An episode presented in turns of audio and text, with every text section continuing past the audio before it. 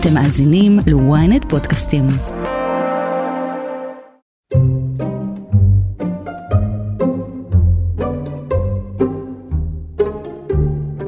בית המשפט העליון לא אוהב את הדברים האלה. האם זה נגמר הנוהגים האלה למרות החלטות בית המשפט העליון? לא. האם זה התמעט? כן.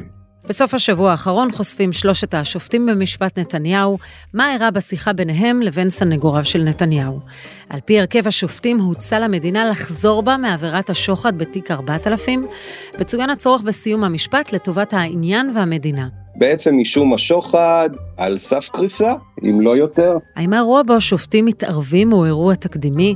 האם התביעה יכולה להרשות לעצמה להתעלם מהערת השופטים ולא לחתור לעסקת טיעון? ואיך זה שהשופטים שאמורים להתעלם מהרעש מחוץ לבית המשפט, מודים כאן בפה מלא כי זהו גורם משפיע ומתערב. אני שרון קידון, וזאת הכותרת. מה חשבו לעצמם למשל השופטים שהם אומרים, זה דיון סגור ואנחנו מבקשים לא לפרסם, שזה לא תוך דקות אחרי הדיון יגיע לידיעתו של נתניהו ולכל סביבתו שרואים בזה ממש פנינה, זה היה ממש פיגוע, ככה לא מנהלים תיק, אין דבר כזה, לא היה, הייתה דוגמה כזאת. והם אה, בעצם נתנו סוג של, ציבורית לפחות, פסק דין. מילים קשות מאוד אמר בסוף השבוע מי שהיה פרקליט המדינה משה לדור. לדור מותח על הרכב השופטים ביקורת חריפה על כך שהעבירו מסר לתביעה מבלי ששמעו את כל העדויות וקיבלו תמונה מלאה. מצב כזה שבו השופטים מזמנים את הסנגורים הוא לא מצב שכיח, אבל מצד שני בעל משמעות. גלעד מורג כתב המשפט של ynet וידיעות אחרונות, לא משנה מאיזה צד מסתכלים על זה, אם זה מהתביעה או מההגנה, אנחנו מדברים על אירוע משמעותי מאוד. נכון, בוודאי, מדובר uh, באירוע סופר דרמטי. Uh, בעצם uh, יום חמישי השופטים uh, מפרסמים תיאור תמציתי של השיחה שהם קיימו עם התביעה ועם ההגנה בלשכת השופטת uh, רבקה פרידמן פלדמן, ובו הם בעצם אומרים בעצמם שהם הציעו למדינה לחזור בה מסעיף השוחד באישום, וזו מטרת הפגישה. זאת אומרת, אנחנו ידענו במשך שבוע בגלל החשיפה ב-13 שיש קשיים בתיק 4000 ואולי אה, ככה אישום בשוחד רועד, אבל כאן השופטים אומרים ממש, ממליצים למדינה לשקול לחזור בה מהאישום, שזה מאוד דרמטי, וזה הישג לראש הממשלה, נתניהו, בעצם אישום השוחד אה, על סף קריסה, אם לא יותר. למה היה חשוב לשופטים אחרי הדלפה לערוץ 13 להוציא את עיקרי השיחה?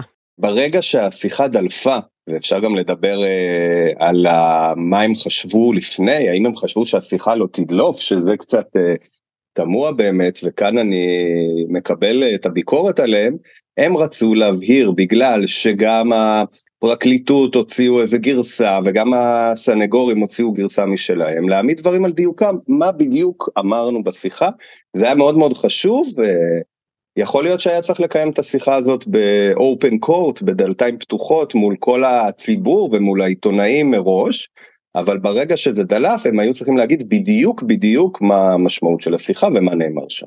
האירוע הזה הוא מכה לתביעה?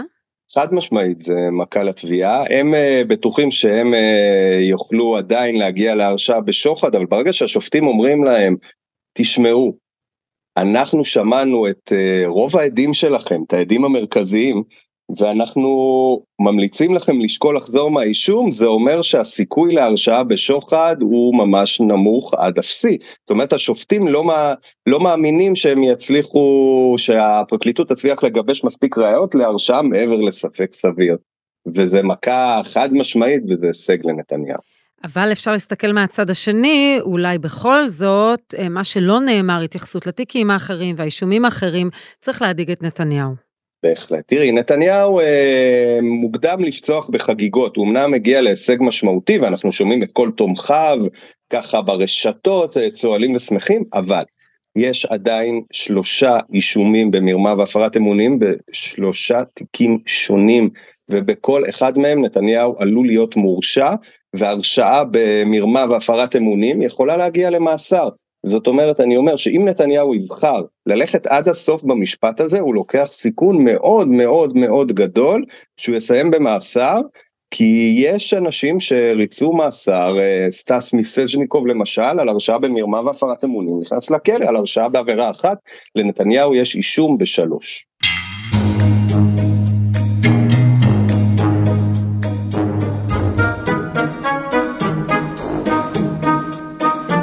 כשאנחנו אה, רואים התערבות כזו, ואתה מדבר על באמת על אירוע מאוד משמעותי, אבל אתה זוכר מקרים אחרים שבהם הערות של השופטים ואיך הסתיימו המשפטים באירוע הזה?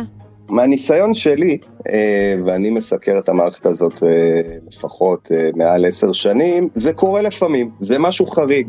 בדרך כלל כשהשופטים מציעים לצדדים להגיע להסכמות, להסדר, שולחים אותם לגישור, הם עושים את זה ב-open court, בדיונים בדלתיים פתוחות, מי שבאולם שומע, והצדדים מנסים להגיע להסכמות, והשופטים בהחלט יכולים להפעיל לחץ להגיע להסדר.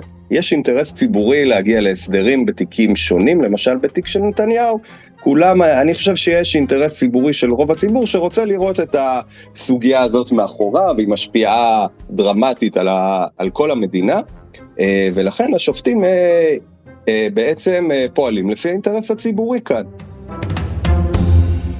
מצד שני, זה לא משהו שקורה בכל פעם, וגם למה לעשות את זה במחשכים?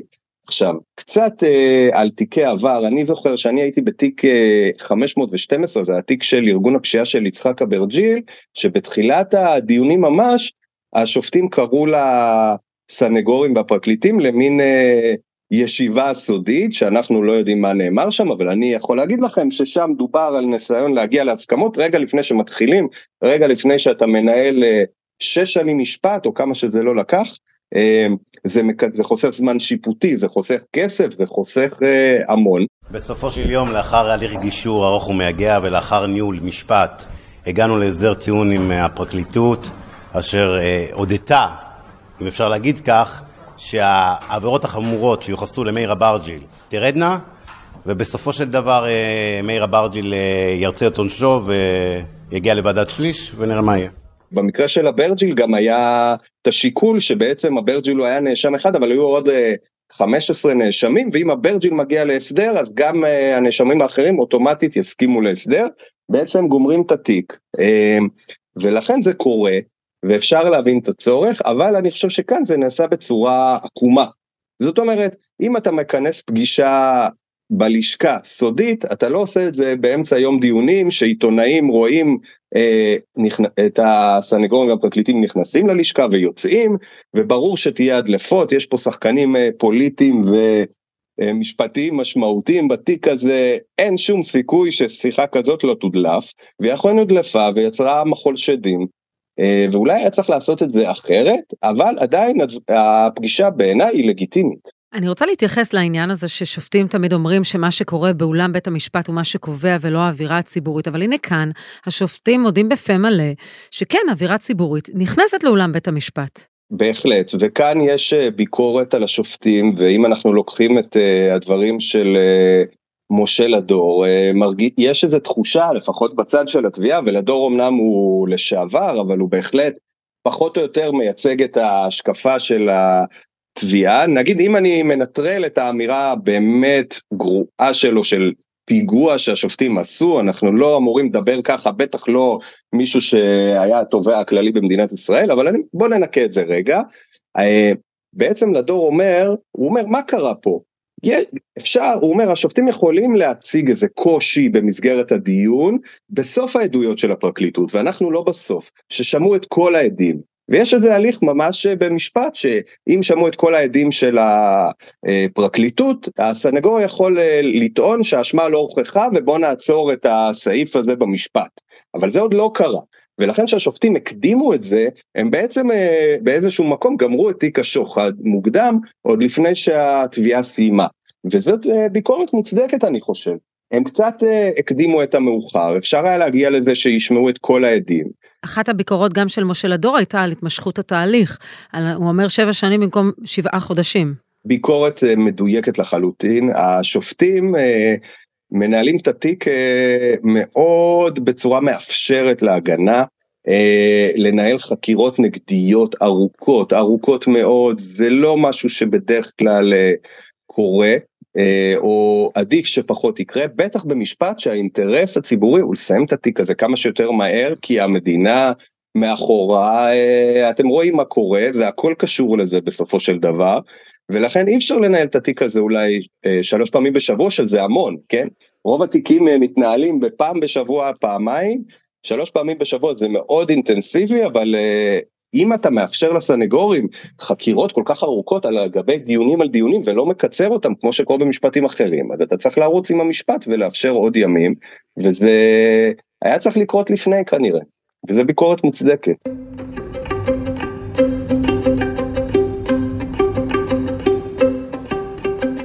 הביקורת כאמור מגיעה גם מצידם של שופטים לשעבר, אז שוחחנו עם אחד מהם בדיוק על זה. הודעה קצרה, ומיד חוזרים עם הכותרת, אבל רגע לפני, בואו לקחת חלק בפודקאסט ולהביע דעתכם, כתבו לנו למייל podcast at ynet.co.il, אם אתם רוצים להשתתף בסקר, ואנחנו ניצור איתכם קשר. כבר חוזרים.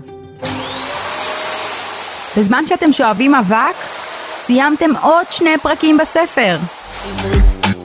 חדש באפליקציית עברית, ספרים קוליים, דרך חדשה לנצל את הזמן ולהפוך את השגרה לחוויה מרתקת. אז בואו ליהנות מאלפי ספרים להאזנה שמחכים רק לכם. הורידו עכשיו את אפליקציית עברית ללא עלות ותהנו מספר קולי ראשון מתנה.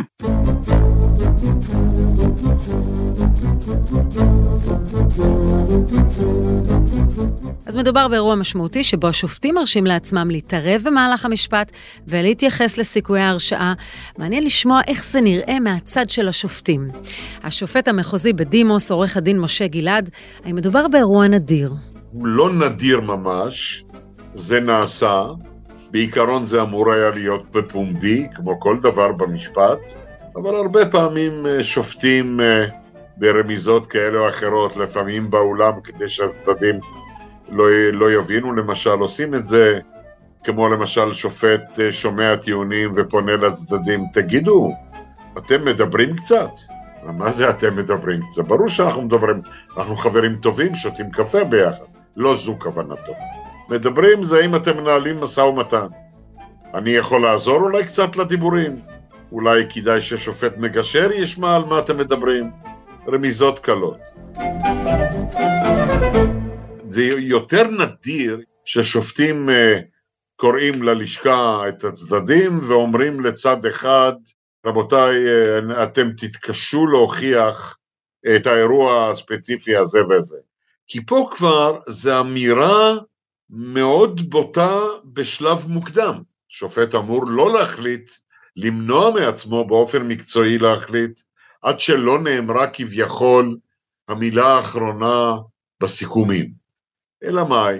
השופטים במיוחד בבית המשפט המחוזי מאוד מנוסים, ואומרים לעצמם, רגע, אז אם זאת התביעה, 1, 2, 3, ואני לא יכול להמשיך, אני לא יכול להגיע להרשעה, נדיר מאוד וקשה מאוד, ואני מתפלא על התביעה שאנחנו סומכים על, על, על ההגנה, ומכיוון שמה? מה יקרה אחרי זה? נניח שהשופטים בסוף יבואו ויגידו, אוקיי, אמרנו לכם שכנראה התביעה לא מספיקה, ואנחנו משנים את דעתנו ומחליטים להרשיע. רגע, איך אמרת, אם, אם התביעה לא מספיקה, או ראיות התביעה לא אה, הספיקו, אז מה אתם משנים? ומה זה עשה לנאשם? ואם כבר שואלים, אולי השופטים, לא אולי, בטוח, אמרו את זה כדי לנסות לייעל ולזרז את המשפט ולדחוף את הצדדים להסדר טיעון. אז גם זה בעייתי. אם אני עורך דין, פלילי, ואומרים לי יש לך שוחד והפרת אמונים ב, ב, ב, באותו, באותו אישום, וחברים, אה, אה, אה, נכון שהשופטים לא אמרו כלום על הפרת האמונים, אבל הרכיבים המשפטיים של שתי העבירות אינם רחוקים אחד מן, מן, מן השני. כי אם למשל בשוחד פעל, פעל נציג הציבור בתום לב, אז אולי זה ישפיע גם על הפרת האמונים. אז מה? אז, אז אני אומר לעצמי, אוקיי, זכיתי כבר מן ההפקר בשוחד, אני אגביר מאמציי בפרשת ההגנה, ואני, למה שאני אעשה הסדר טיעון? אז מה בעצם המסר שלהבנתך השופטים רצו להעביר כאן? אני לא בטוח שהם רצו להעביר מסר. אני הייתי שופט תשע שנים, ולפני זה הייתי סנגור כ-30 שנה פלילי, ראיתי הכל. ובכל זאת, כשאתה מגיע להיות שופט, ואם אתה איש עם קצת מצפון, כשאתה בא לחתום על, על, על, על הרשעה של, של ישראל ישראלי, זה קשה, כי אתה, אתה מבין מה התוצאה הבאה תהיה. אתה מרשיע מישהו באונס, סבא לנכדים, או אבא לילדים, איש מכובד, רופא, עורך דין, אתה יודע מה יקרה איתו.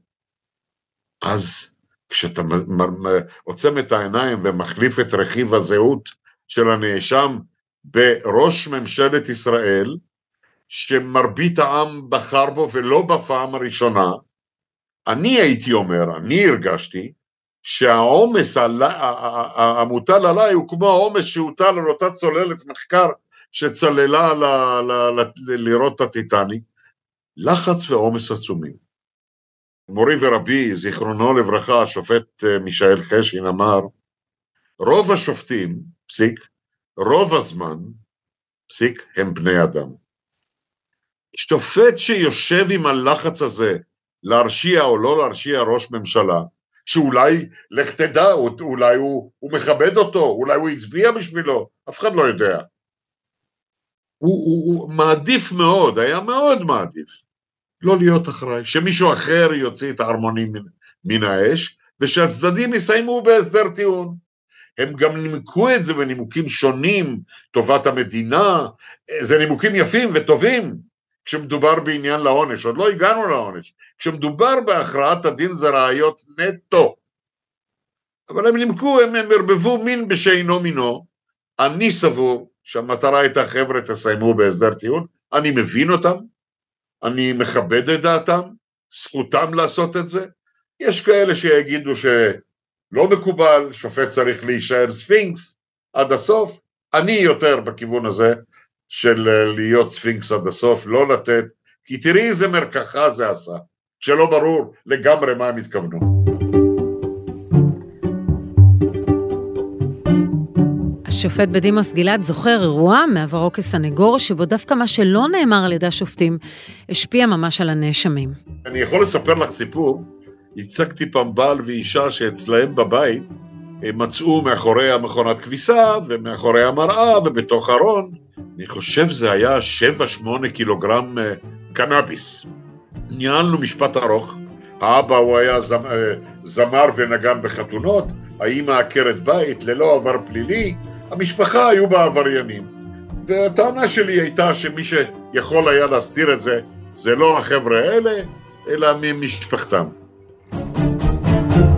משפט של שנתיים, סיכמנו, עשינו סיכומים, השופטת אומרת, תחכו באולם. חיכינו, חוזרת כעבור חמש דקות, לאחר ששקלתי את הראיות לכאן ולכאן, אמ, אה, אני מחליטה לזכות את הבעל. ברגע הזה, האישה, עקרת בית, כבת 60-55, אני מסתכל ימינה, נפלה על הרצפה ואיבדה את ההכרה. העירו אותה, קיבלה והודיעה, והיא הודיעה גם, אני מזכה את הבעל, והכרעת הדין של האישה תינתן בעוד שבועיים. למה היא נפלה? היא הייתה סוכרתית, אבל למה היא נפלה? למה, למה היא התעלפה? כי התשובה ברורה, אם את מזכה עכשיו את הבעל מה, ולא כותבת כלום עליי, אז מה המשמעות? אני יורשע. כעבור שבועיים היא באה עוד פעם, ואז היא זיכתה גם אותה, אחרי התלבטות נוספת. מה, למה לעשות את זה? למה לא לחכות עוד שבועיים? תחכו, תני את פסק הדין, זה הרי ברור מה מה שומעים. זה מקרה דומה למקרה שקרה פה, המשמעות המיידית, וואלה, אם הם אמרו שאין מספיק ראיות לגבי אה, שוחד, אז אה, מכאן יש להבין א', בתיק השני אז יש ראיות, למרות שאין שוחד, ו, ובכלל לגבי הפרות האמונים בשני התיקים הנוספים, יש ראיות, כי הם לא אמרו כלום, וזה לא מדויק גם. כל מה שהם החליטו להגיד לתביעה, בתיק הספציפי הזה, המדינה לא הביאה ראיות אפילו לכאורה. אני לא רוצה להתקדם, ויש סעיף כזה ב- ב- בחוק העונשין, שכאשר השופט משוכנע שאין אפילו לכאורה, אין אפילו אבק של ראיות, זה המשמעות, אז הם יכולים לא לתת, לזכות את הנאשם בתום פרשת התביעה, לא לתת לו אה, אה, להמשיך להתגונן, והתביעה אומרת אנחנו נשמע אותו בפרשת ההגנה, אולי השופטים לאור אמירתם יזכו אותו בתום פרשת התביעה, ולא תהיה פרשת הגנה.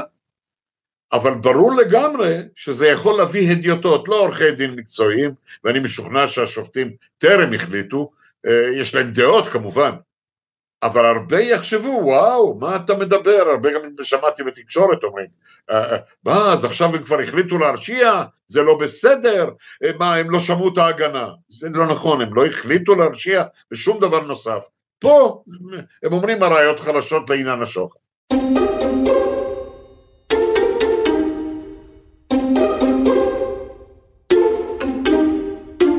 הפגישה בחדר הצדדי נשמעת אולי כמשהו מסתורי, אבל דווקא שם יש אפשרות לדבר בחופשיות ולהגיע לתכלס.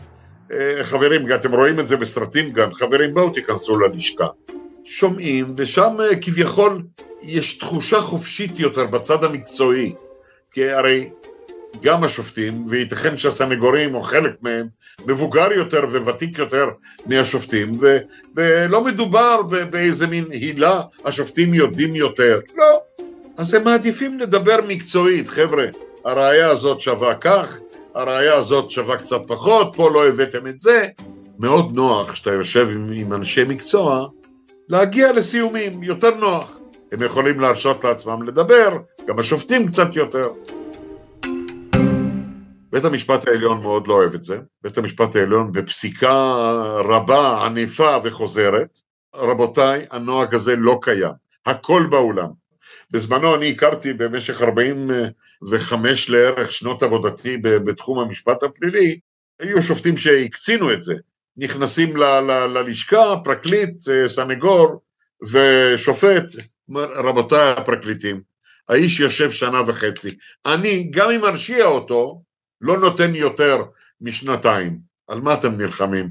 עוד מעט שליש. אסור. אני אתן לך דוגמה כשהייתי שופט, שלא בטובתי. אה, יש היום הרבה פעמים נעשה שימוש בעורך דין שבא מטעם משפחת הקורבן. תיק רצח. היה עורך דין שמלווה, והוא ישב באולם. בשלב מסוים הוא היה צריך ללכת לשירותים או משהו כזה, ויצא מן האולם. בשלב הזה פונה אליי הסנגור, אני אז הייתי ראש ההרכב. אומר, אדוני ראש ההרכב, האם אנחנו יכולים להיכנס אליכם כדי לנסות לקדם את ה...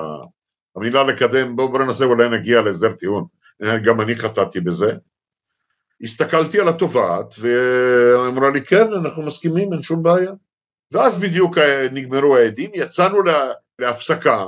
בפנים, בתוך הלשכה, כל מה שהיה, הוא אמר, אולי אתם יכולים לתת לנו איזו הצעה להתקדם ולעשות, להגיע לגישור, או מה, שאנחנו נעשה מעין גישור. כמובן, אה, היינו בתחילת משפט, אה, ובגלל זה בעיקר אמרנו, אין לנו שום הצעה, מה שמענו? ארבעה עדים? דברו ביניכם, ואם תגיעו להצעה ולהסדר טיעון, נשמח. כשחזרנו לאולם, חזר גם הנציג של הקורבן. אמר, זה לא בסדר, ואני רוצה להשתתף בדברים האלה. אמרתי לו, כתבתי החלטה, אתה צודק, אתה תשתתף בעתיד, סיפרנו לו בדיוק מה היה, שם זה גם לא הוקלט. מה היה? לא היה כלום, הוא ביקש, אמרנו לא. הוא הגיש בג"ץ לבית המשפט העליון, בית המשפט העליון העביר ביקורת על הדרך שבה ניהלתי, על אף שזה כבר נעשה, ולמעשה עבר זמנו בטל קורבנו. אני מנסה להראות עד כמה בג"ץ היום לא אוהב את הדברים האלה. על אף שלא אמרנו כלום, לא דיברנו, זה היה דקה וחצי, ביקש שניתן עצה, אמרנו סליחה, לא יכולים, לא, גם זה לא בסדר. אז ראי מדוע זה די נדיר, האם זה נגמר הנוהגים האלה, למרות החלטות בית המשפט העליון? לא. האם זה התמעט? כן.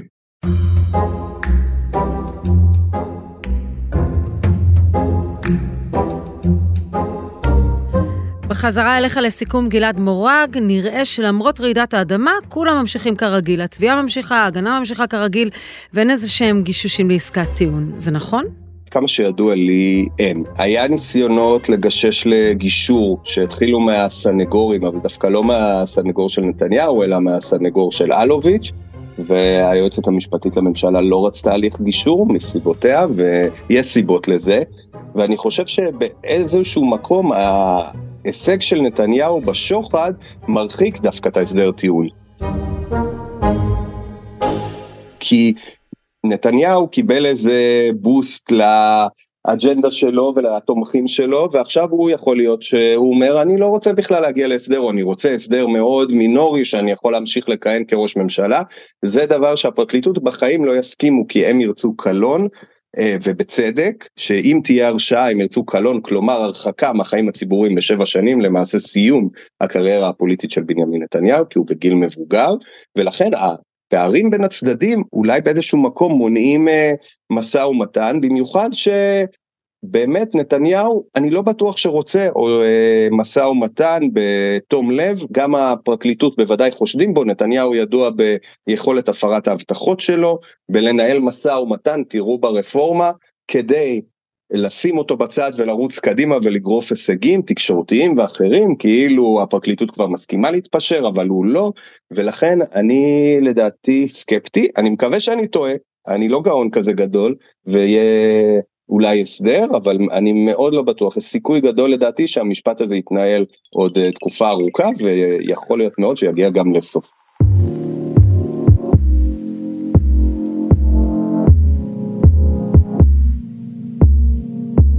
ועד כאן הכותרת להפעם, אתם מוזמנים לעקוב אחרינו בוויינט באפליקציה, בנייד וגם ברכב, או איפה שאתם שומעים את הפודקאסטים שלכם. אם זה קורה באפל או בספוטיפיי, עשו טובה, תדרגו אותנו. גם תגובה זו אופציה. בינתיים, אני מזמינה אתכם להאזין לפרק אחר שלנו על הגוף הכי שנוי במחלוקת במערכת המשפט. חפשו את הפרק, מי צריך את לשכת עורכי הדין? איתי בצוות הכותרת, ישי שנרב וגיא סלם.